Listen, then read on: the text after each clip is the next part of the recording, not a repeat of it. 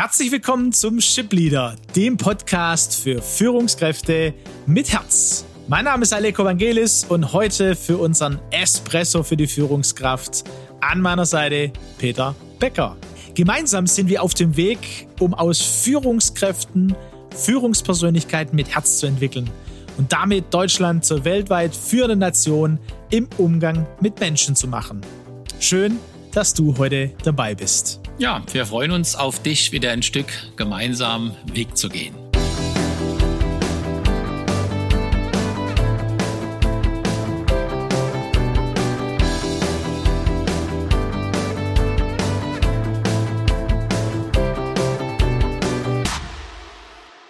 Und heute tatsächlich, Peter, Persönlichkeitsentwicklung. Das ist ja auch so ein Wort, das hört man öfter. Und ähm, wir freuen uns sehr über die, ähm, ja, jetzt schon einigen Folgen. Wir hatten am Sonntag den Latte Macchiato für die Führungskräfte, wo wir so ein paar Learnings auch aus dem politischen Umfeld von Führungspersönlichkeiten so ein bisschen übersetzt oder ja, ein paar Impulse reingegeben haben und wollen heute eine kleine, eine, ein kleines, in Anführungsstrichen, Kapitel beginnen, um auf dieser Reise Persönlichkeitsentwicklung weiterzukommen? Ja, weil es ist ja immer die Frage, wenn es um Entwicklung geht, wir sind auf dem Weg, zunächst mal sich die Frage zu stellen, wo stehe ich eigentlich? Was ist der Ausgangspunkt? Also, wer bin ich?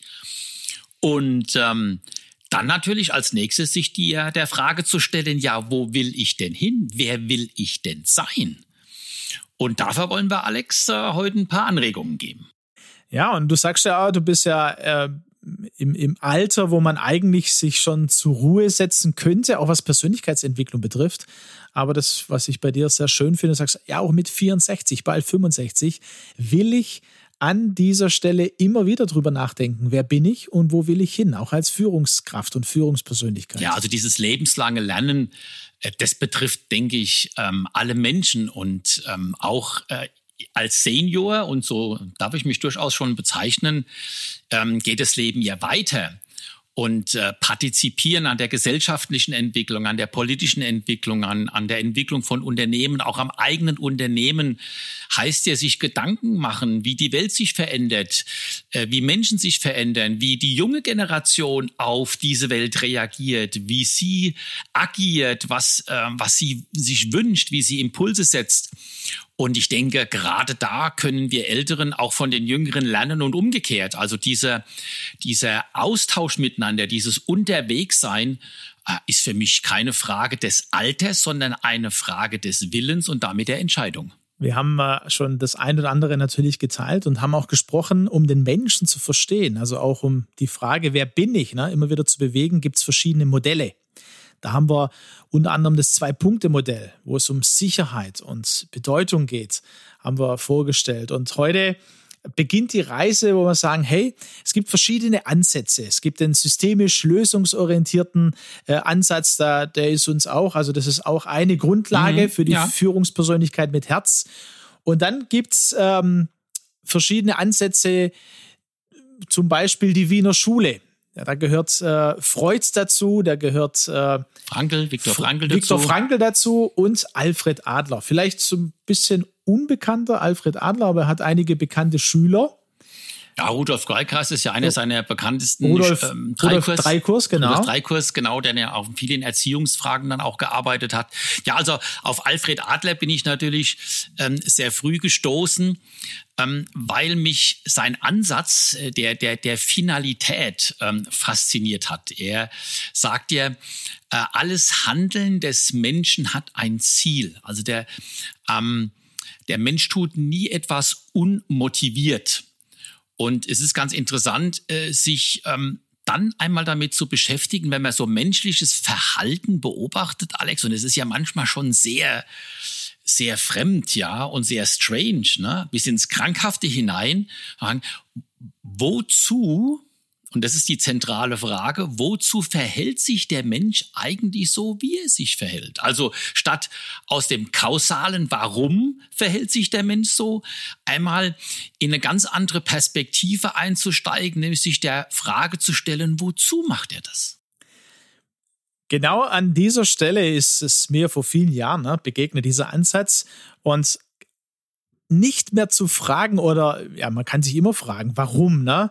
Aber dann zu fragen, wozu? Wozu habe ich mich denn gerade so verhalten, wie ich mich verhalten habe? Und hier die Warnung vielleicht an dich, Hörer und äh, Hörerin, weil wenn du hier mal diesen Schritt weitergehst, dann gibt es kein Zurück mehr. Dann wird es richtig spannend. Weil ja.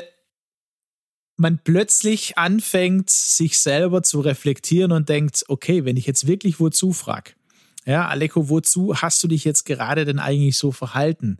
Dann ist es was anderes, als wenn ich frage, warum. Ja, weil bei warum, da fallen mir so ja, bestimmte äh, Antworten ein, die ja ganz logisch erstmal klingen. Wir kommen da gleich noch zurück. Wenn ich aber wozu frage und wie du es gesagt, gerade gesagt hast, da ist ja immer ein Ziel dahinter uh, dann wird's eng. Dann, ja, äh, ich weiß nicht, ob es dir auch mal schon mal so gegangen ist. Du hast dich über jemanden massiv geärgert und dann hast du irgendwas gesagt, du Blödmann, oder ich führe das jetzt nicht weiter aus. Und dann im Nachhinein denkst du, ups, was habe ich denn jetzt gesagt? Und dann gibt's ja oft so ähm, Entschuldigungen wie, ah ja, das habe ich ja gar nicht so gemeint. Ach, das ist mir gerade so rausgerutscht. Und das sind diese Abwehrstrategien, um sich der Frage zu stellen, wozu habe ich genau in dem Moment genau diesen Satz losgelassen? Der ist mir nämlich nicht einfach so rausgerutscht. In dem Moment wollte ich es genau so sagen und dann wird es richtig spannend. Aber Peter, das kann doch gar nicht sein, oder? Dass man, dass man so funktioniert als Mensch. Also ich, ich denke da auch an verschiedene andere Sachen. Ne? Also du machst da so einen kleinen Seitenwitz, ja, und so, das war ja nur Spaß es gibt ja auch den Spruch, in jedem, äh, in jedem Witz steckt ein Stück Wahrheit. Also es gibt ja manche, die ähm, ja immer, immer mal wieder äh, kluge, kluge, witzige Sachen einfallen. Da gehöre ich immer wieder auch dazu und dann eben genau an den Stellen zu überlegen. Also das kann sowohl im beruflichen Kontext sein, mit Kollegen, mit meinen Mitarbeitern. Das kann aber mit meinen Kindern sein. Ja, also da mache ich, da lasse ich da mal einen Spruch los oder mit meiner Frau äh, weil da kennt man sich ja auch ganz gut. Und dann merkt man, oh, also das ist gar nicht, das ist, war gar nicht so ein Zufall, weil ich wollte damit was bewirken. Ja. Und weißt du, Aleko, das Faszinierende an der Lebensstilanalyse, an diesem finalen Ansatz äh, von Alfred Adler war für mich, dass er ja über die Situation hinaus mein ganzes Leben anbetrifft. Es gibt ja viele tolle Beratungsansätze. Du hast gerade vorhin das systemisch lösungsorientierte ähm, ähm, erwähnt, wo man wirklich für konkrete Probleme eines Menschen dann auf der Verhaltensebene dann durch verschiedene Beratungsansätze und, und Interventionsformen auch zu einer Lösung kommt. Aber man bleibt sozusagen auf der Verhaltensebene, bestenfalls noch auf der Nahzielebene, aber da kommen wir bei einem anderen Espresso nochmal zurück, aber er bleibt eher auf der Verhaltensebene. Aber wenn ich jetzt mit, ähm, mit Alfred Adler in die, in die tiefenpsychologischen Aspekte und Facetten einsteige und arbeite auf dieser Ebene, dann sind die Auswirkungen in allen anderen Lebensbereichen eben auch zu spüren. Sie sind, ich nehme zwar vielleicht eine konkrete Situation mal als Beispiel, wo ich einen Brüller losgelassen habe oder mal ein ganz böses Schimpfwort über jemand ausgesprochen habe, dann kann ich an so einer Situation eben diese tiefer liegenden Motive meines Lebensstils erarbeiten. Aber wenn ich sie dann korrigiere, weil ich denke, hey, die sind korrekturwürdig, dann hat es Auswirkungen aufs ganze Leben. Und das finde ich wirklich sehr spannend und attraktiv an der Form der Beratung. Also es ist ein, ein ich meine, es kommt aus der tiefen Psychologie, also was, was tief geht, aber äh, auch ganzheitlich ist, höre ich dich. Ne? Das betrifft das ganze Leben, ähm, alle Facetten, alle Bereiche, äh, alle Ebenen des Lebens. Ja, wir sprechen ja auch von, von der Ganzheitlichkeit des Menschen. Wir sprechen sogar von einem verkörperten Lebensstil. Ja, das geht bis hinein ähm, in, in, in auch in krankhafte äh, Symptomatiken hinein. Ne? Deswegen müssen wir da auch immer sorgfältig aufpassen, dass wir Berater äh, dann auch äh, gut feststellen, wenn wir an eine Grenze kommen, ne? wo wir sagen müssen, hey, jetzt ist die Grenze einer, einer Beratung erreicht, ne? eines Coachings erreicht, einer Seelsorge erreicht. Jetzt ist es die Aufgabe von, von Fachtherapeuten oder auch Ärzten, ne? weil es eben so tief geht. Da kommen wir vielleicht bei dem einen oder anderen Beispiel genau. in den Wochen drauf.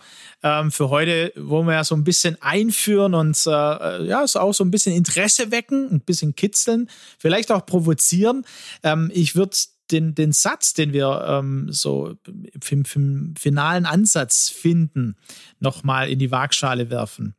Und zwar der Mensch, ja, nicht was er sagt, will er, sondern was er tut, will er. Das sprich, also nicht was ein Mensch sagt, ist wichtig und zeigt auf, was er verändern will, was er, was er an sich will, sondern wie er sich verhält und was er tut.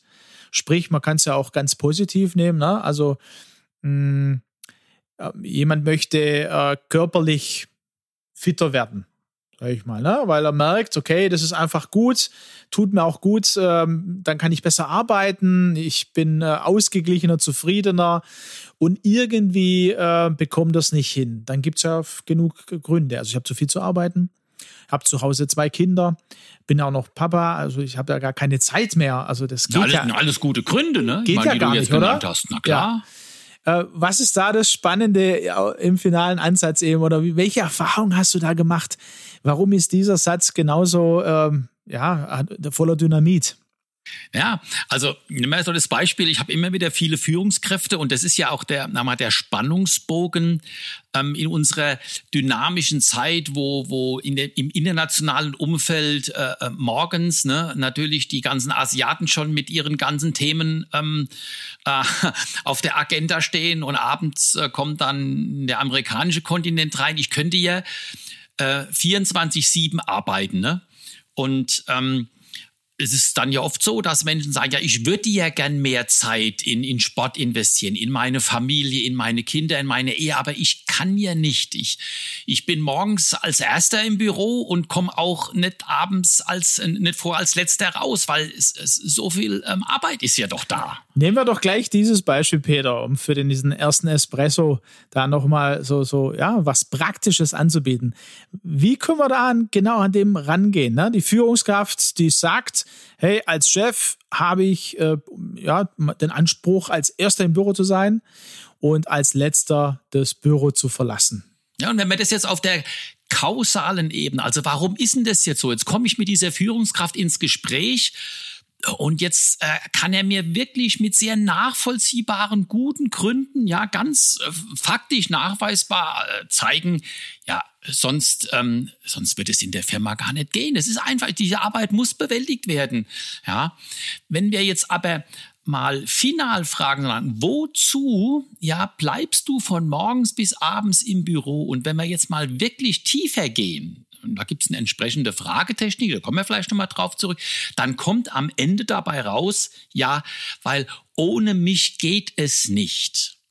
Das heißt, also er ist tief davon überzeugt, dass er der wichtigste Mann oder Frau in der Firma ist und dass es ohne ihn nicht geht. Und das Verrückte daran ist, jetzt gestalte ich mir natürlich mein Umfeld so, dass auch alles äh, bei mir auf dem Schreibtisch oder in meinem E-Mail-Postfach äh, landet. Ich könnte mich anders organisieren, ich könnte delegieren, ich könnte Mitarbeiter entwickeln, in die Verantwortung hineinzukommen. Ich könnte meinen Tag anders gestalten und ich könnte vor allem lernen, ich bin nicht der wichtigste Mensch in der Firma und es geht tatsächlich ohne mich. Aber wenn es in mir steckt, wenn das die Finalität meines menschlichen Handelns ist, ne? wenn mein Wert, meine Identität davon abhängt, dann gestalte ich mir mein Umfeld so. Und deswegen trifft der Satz zu, den du gesagt hast, nicht was der Mensch sagt, will er, ich würde ja gern, Herr Becker, weniger arbeiten am Tag, sondern was er tut, will er, er will von morgens bis abends arbeiten, um sich die Bestätigung zu holen, ohne mich geht es nicht liebe Hörer. Ich weiß nicht, wie es äh, euch geht, wie es dir geht jetzt. Ich denke, das ist so mal ein Beispiel, das man so in den nächsten Tagen mal bewegen kann und auch in sich selber hineinfragen kann, was sage ich eigentlich und was tue ich? Und auch mit diesem Unterschied von fragt mal, wozu ihr euch so verhaltet, wozu ihr das jetzt gerade gesagt habt. Da wollen wir euch einfach mal herausfordern, das mal so ein bisschen zu bewegen. Genau, das ist sicherlich knifflig, aber ganz spannend und wir wollen euch ja einladen, wollen dich einladen, Zuhörerinnen, Zuhörer, auf diese Reise. Ich kann mir schon vorstellen, dass da auch das eine oder andere sich regt, wo er sagt, also, weiß nicht, weiß nicht. Also, das kann, das kann so, das kann so doch gar nicht sein. Ja, ich erinnere nochmal an das, was ich das letzte Mal gesagt habe. Wir verkleiden ja oft ne, ja. die innere Weigerung in den äh, äußeren Mantel der Verhinderung, der äußeren Verhinderung. Das ist genau das, was ich damit einmal zum Ausdruck bringen wollte.